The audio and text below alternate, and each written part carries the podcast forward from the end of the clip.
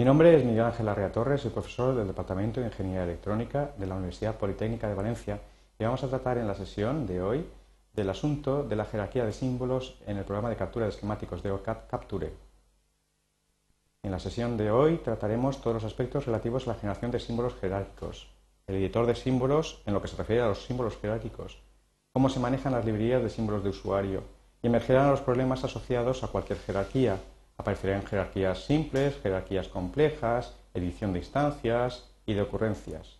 Más adelante trataremos los aspectos relativos a la caché del diseño, la gestión y sincronización de diseños con símbolos de usuario y la edición de instancias de símbolos. Muy bien, vamos a pasar al programa Capture. Tengo en este programa Capture abierto un proyecto, el S52.opj, que hace referencia al diseño S52.dsn. Tengo en este programa un esquemático int. Podemos verlo. Este es un integrador inversor.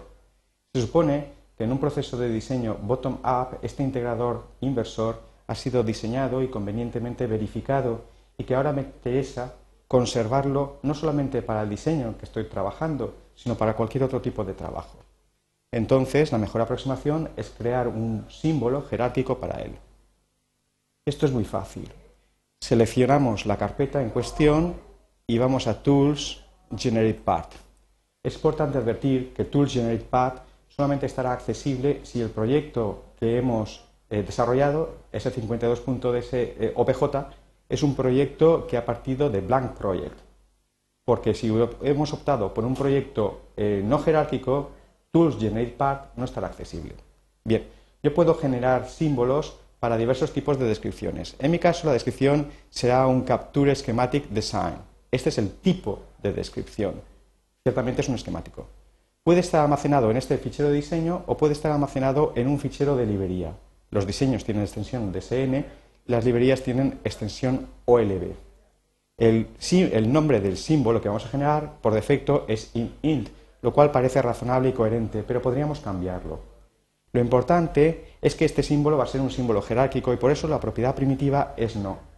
Como tal símbolo jerárquico, evidentemente el software cuando se nos lo encuentre como instancia en un esquemático, profundizará en él, penetrará en él y generará la base de datos en función de su contenido. Hay que decir que por defecto los símbolos son no jerárquicos y son tratados como una entidad. Cuando el CAD llega a ellos, no sigue descendiendo. Es muy importante que la librería de símbolos no solo contenga los símbolos jerárquicos, sino los esquemáticos asociados.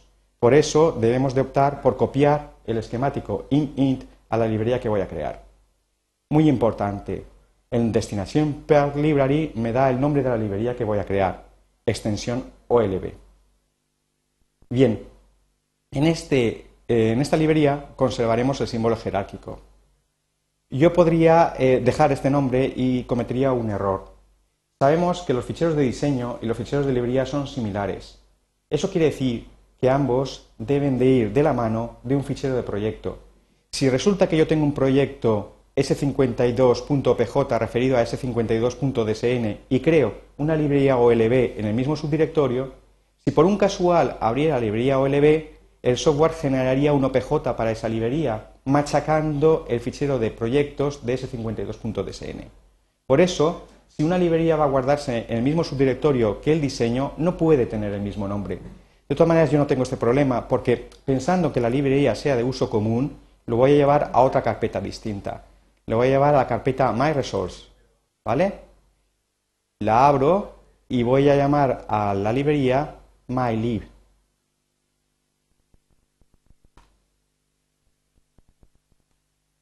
Decir que, aunque no resulte habitual, un símbolo jerárquico puede referirse a otros tipos de descripciones. Yo podría optar por una descripción del tipo PSPICE Model Library cuando tenemos proyectos del tipo PSPICE. En ese caso, el fichero fuente no sería un fichero DSN, sería un fichero lib, net o zip en formato PSPICE. No lo vamos a hacer. Vamos a trabajar con este tipo de esquemáticos.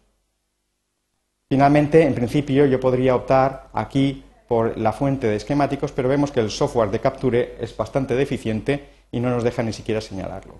Bien, yo ejecuto OK y entonces el software automáticamente va a generar tanto la librería como el símbolo.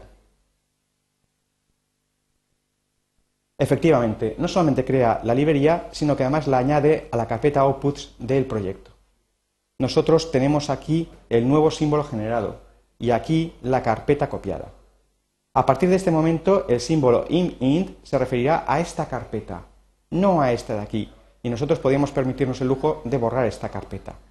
Si la carpeta no está abierta, la página no está abierta, yo puedo perfectamente borrarla. Selecciono y borro. Bien, fijémonos en la librería. Es muy importante advertir que la librería, el fichero este .lb, no está abierta, está referenciada. Yo puedo, picando dos veces sobre el símbolo, editar el símbolo jerárquico. Inmediatamente me abrirá, lo vamos a ver, pico pico, el editor de símbolos de Capture. El editor de símbolos de Capture me va a presentar el símbolo generado autogenerado y yo podré editar sus propiedades. En principio, el editor de símbolos de Capture es un editor de símbolos de aplicación general. Eso significa que cuando trata con símbolos, que Capture llama parts, eh, tiene que ser capaz no solo de generar la información para manejar dichos símbolos en lo que se refiere a su comportamiento electrónico, como para definir también toda la información necesaria para generar la placa de circuito impreso. Esto es, definir el pin out, la asignación de pines de las señales, los pines, a los números de los pines de los encapsulados asociados a ella.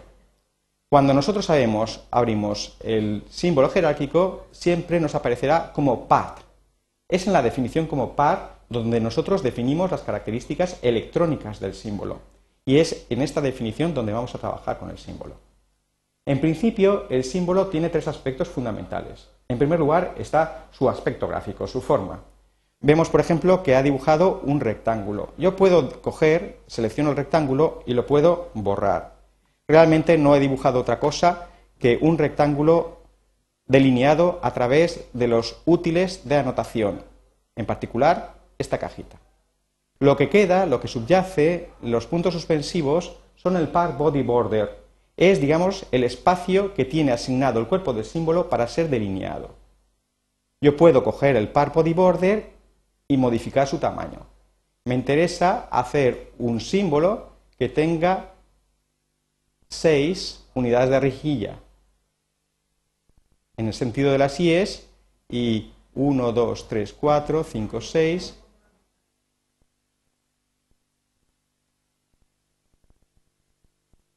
Uy, hay que evitar moverlo, mucho cuidado. 1, 2, 3 y 4, 1, 2, 3, 4, 5. Bueno, así está bien. Dentro del par body border yo puedo delinear el cuerpo del símbolo. Por ejemplo, voy a coger, voy a dibujar un rectangulito y después voy a coger polyline y voy a dibujar un triángulo. Para dibujar un triángulo tengo que apretar simultáneamente Shift. Una vez finalizado, en Mode. También podría dibujar cualquier cosa. Por ejemplo, puesto que es un integrador, podríamos colocar esta notación. Todo lo que constituya el cuerpo del símbolo debe de quedar dentro del part body border y pegado al part body border están los pines. Los pines son la segunda información importante del símbolo y desde el punto de vista de la conectividad, por supuesto, la fundamental.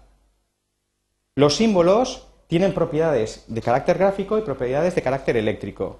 Voy a coger ambos símbolos y los vamos a ver. Con control selecciono ambos, botón de derecha, edit properties y vemos las propiedades que tienen en principio el símbolo.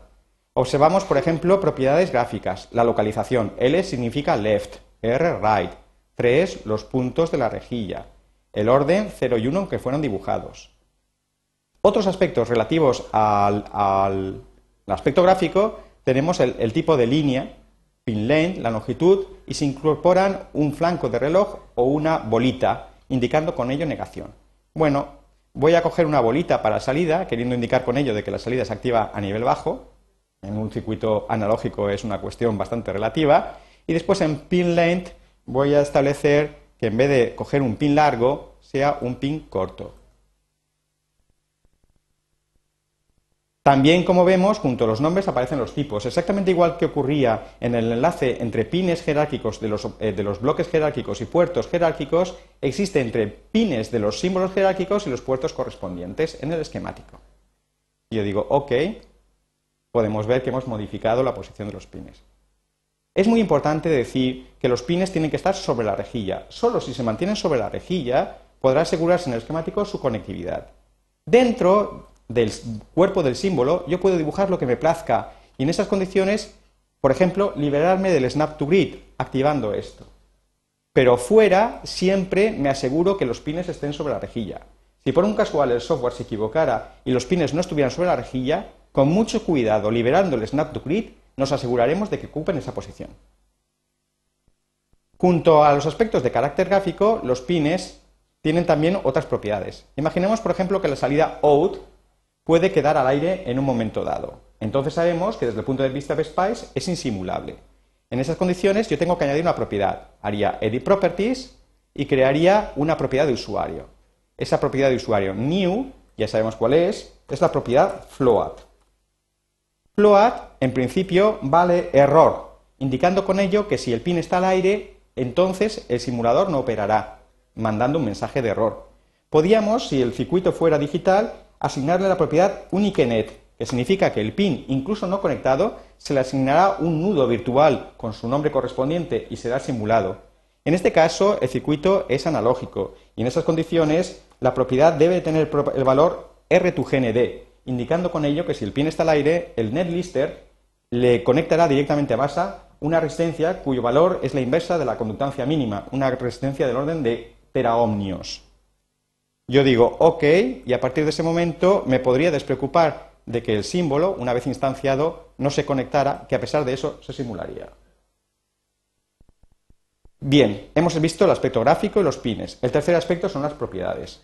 Las propiedades del símbolo jerárquico se reducen a las propiedades como part, esto es, como símbolo electrónico, sin tener en cuenta su encapsulado, porque de hecho no lo tiene. En part properties vemos cuáles son las propiedades de un símbolo jerárquico. Implementation Path indica claramente en dónde está guardado su esquemático.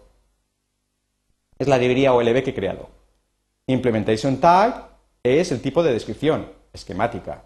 Implementation es el nombre del símbolo.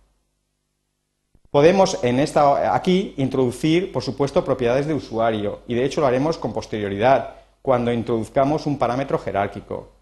El resto de propiedades pueden incluir la visibilidad de los pines, por ejemplo, puedo hacer que los pines no se vean en principio. Podemos decir pin name visible y los nombres de los pines no se verán. Observemos un asunto muy importante. No aparecen pines de alimentación en este símbolo jerárquico. Después comentaremos por qué.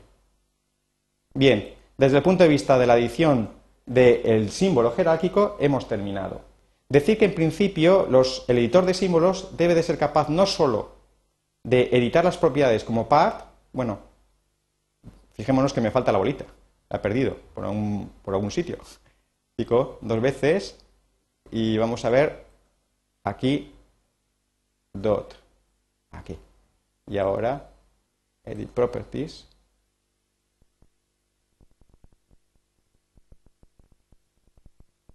Vaya, pues no me deja. Bueno, si hago eh, la selección de ambos, seguramente sí que podré hacerlo. Con control. Aquí puedo optar por dot sort. Ok, ya está. ¿Qué estaba diciendo? Estaba diciendo que el símbolo jerárquico, además de tener una definición propiamente electrónica, tiene una definición, una definición como encapsulado. En Options Package Properties se establecen las propiedades básicas como encapsulado. En principio, el editor de símbolos supone que el símbolo generado es un símbolo homogéneo, se llama símbolo homogéneo aquel en el cual un encapsulado en principio tiene una o más puertas iguales. Cuando hablamos de puertas hablamos de dispositivo o parts. En principio, este símbolo, por ser jerárquico, solo tiene una part per package, pero podía tener varias. Si tuviera varias, cada una de ellas se vería eh, individualizada por un designator. A, B, C, D serían los designators para un componente, un símbolo que tuviera cuatro partes por encapsulado. Una vez que yo hubiera definido el número de partes por encapsulado, podríamos, a través de View Package, establecer cómo se asignan cada uno de los pines a los números de los pines del encapsulado correspondiente. Esto es muy importante y se verá con extensión cuando se trate el asunto del encapsulamiento. Bien, puedo hacer File Save y cierro la librería. No nos hemos fijado que hemos copiado el esquemático en la librería, podemos verlo. Aquí se ve efectivamente que aparecen los objetos globales de potencia, VDD y VSS. Por el hecho de ser globales, el símbolo jerárquico no tendrá pines asociados, están implícitos, están aunque no se vean. No aparecen en el símbolo jerárquico. Es muy importante advertir que este esquemático está guardado en la librería y que una vez que se ha guardado en la librería, yo no puedo modificarlo desde el fichero de diseño que estoy manipulando. Tendría que cerrar el proyecto en cuestión, ese, 52.dsn, eh, y abrir la librería independientemente para hacer una modificación sobre él. Esto significa que el proceso de diseño bottom-up con jerarquía de símbolos debe ser especialmente cuidadoso porque no admite modificaciones fáciles del esquemático subyacente. Bien, vamos entonces a ir a utilizar estos símbolos. Si yo me introduzco en el esquemático in, tst, que es root, yo puedo emplazar los símbolos simplemente con place path. El software automáticamente al generar la librería mylib ha configurado esta librería entre las de diseño y yo puedo seleccionar int y lo tengo disponible. Observamos en los iconos que tiene modelo simulación PSPICE y que también tiene, por supuesto, el símbolo de que es jerárquico. Digo OK y puedo emplazar los símbolos. Como tenemos una autoanotación, vemos con facilidad que ambos toman par referencias distintos, lo que hace este esquemático viable para la simulación. Hago File Save y, por supuesto, yo podría descender. Botón de la derecha, Descend Hierarchy y ascender en la jerarquía. En el proyecto podemos visualizar cuál es la situación. Tengo un esquemático que en realidad se refiere a través de dos símbolos jerárquicos a un esquemático que está en la librería. Tengo una jerarquía compleja y en la opción Hierarchy puedo visualizar la estructura jerárquica. Esta estructura jerárquica es una estructura de jerarquía compleja. Aquí aparecen cada uno de los componentes con sus propiedades de instancia. Esto es perfectamente simulable por parte de PSpice. Voy a simular. Creo, como siempre, un perfil de simulación que voy a llamar TST-1. Esta simulación, create, será una simulación transitoria que durará un milisegundo con un step size de 0.1 microsegundo y que obviará el cálculo en el punto de polarización. Esta simulación la ha realizado pensando en que el esquemático tiene una fuente de estímulos que me va a permitir ver 10 ondas de entrada. Cojo aceptar y lanzo la simulación. Si todo va bien, me aparecerá la ventana del probe, la visualizadora, la, postprocesadora gráfica de PSPICE, y yo puedo desde el esquemático perfectamente poner las puntas de prueba convenientes.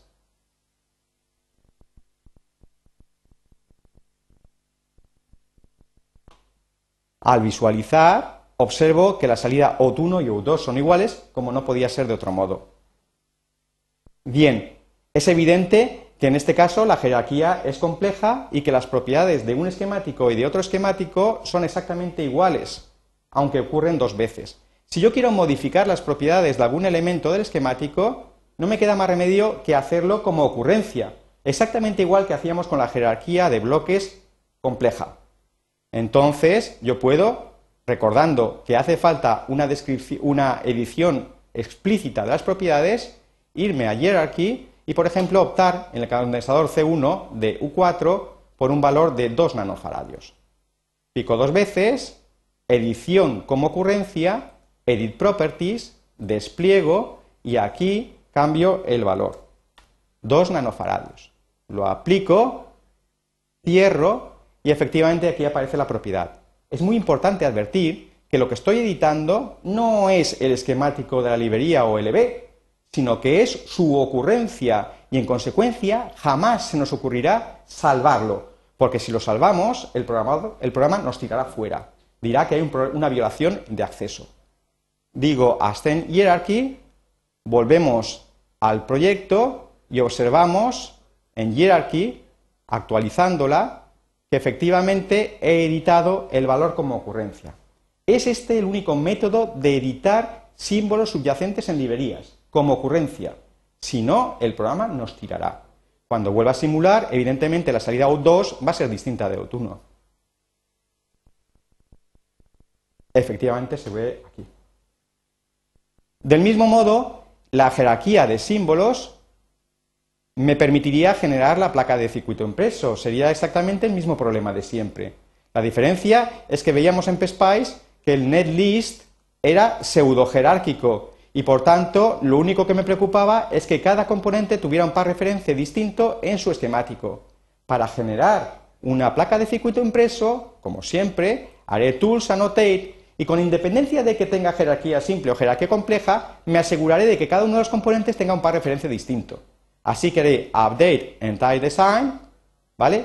Unconditional reference update, incondicional, por ocurrencias me dice que esta no es la opción por defecto, por supuesto lo sé, y no reseteo los reference numbers porque eso me forzaría a repetirlos en páginas distintas.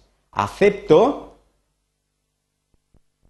y una vez anotado es evidente que este diseño puede ser llevado con toda seguridad a la placa de circuito impreso, pues ninguno de sus componentes tiene el mismo par referencia.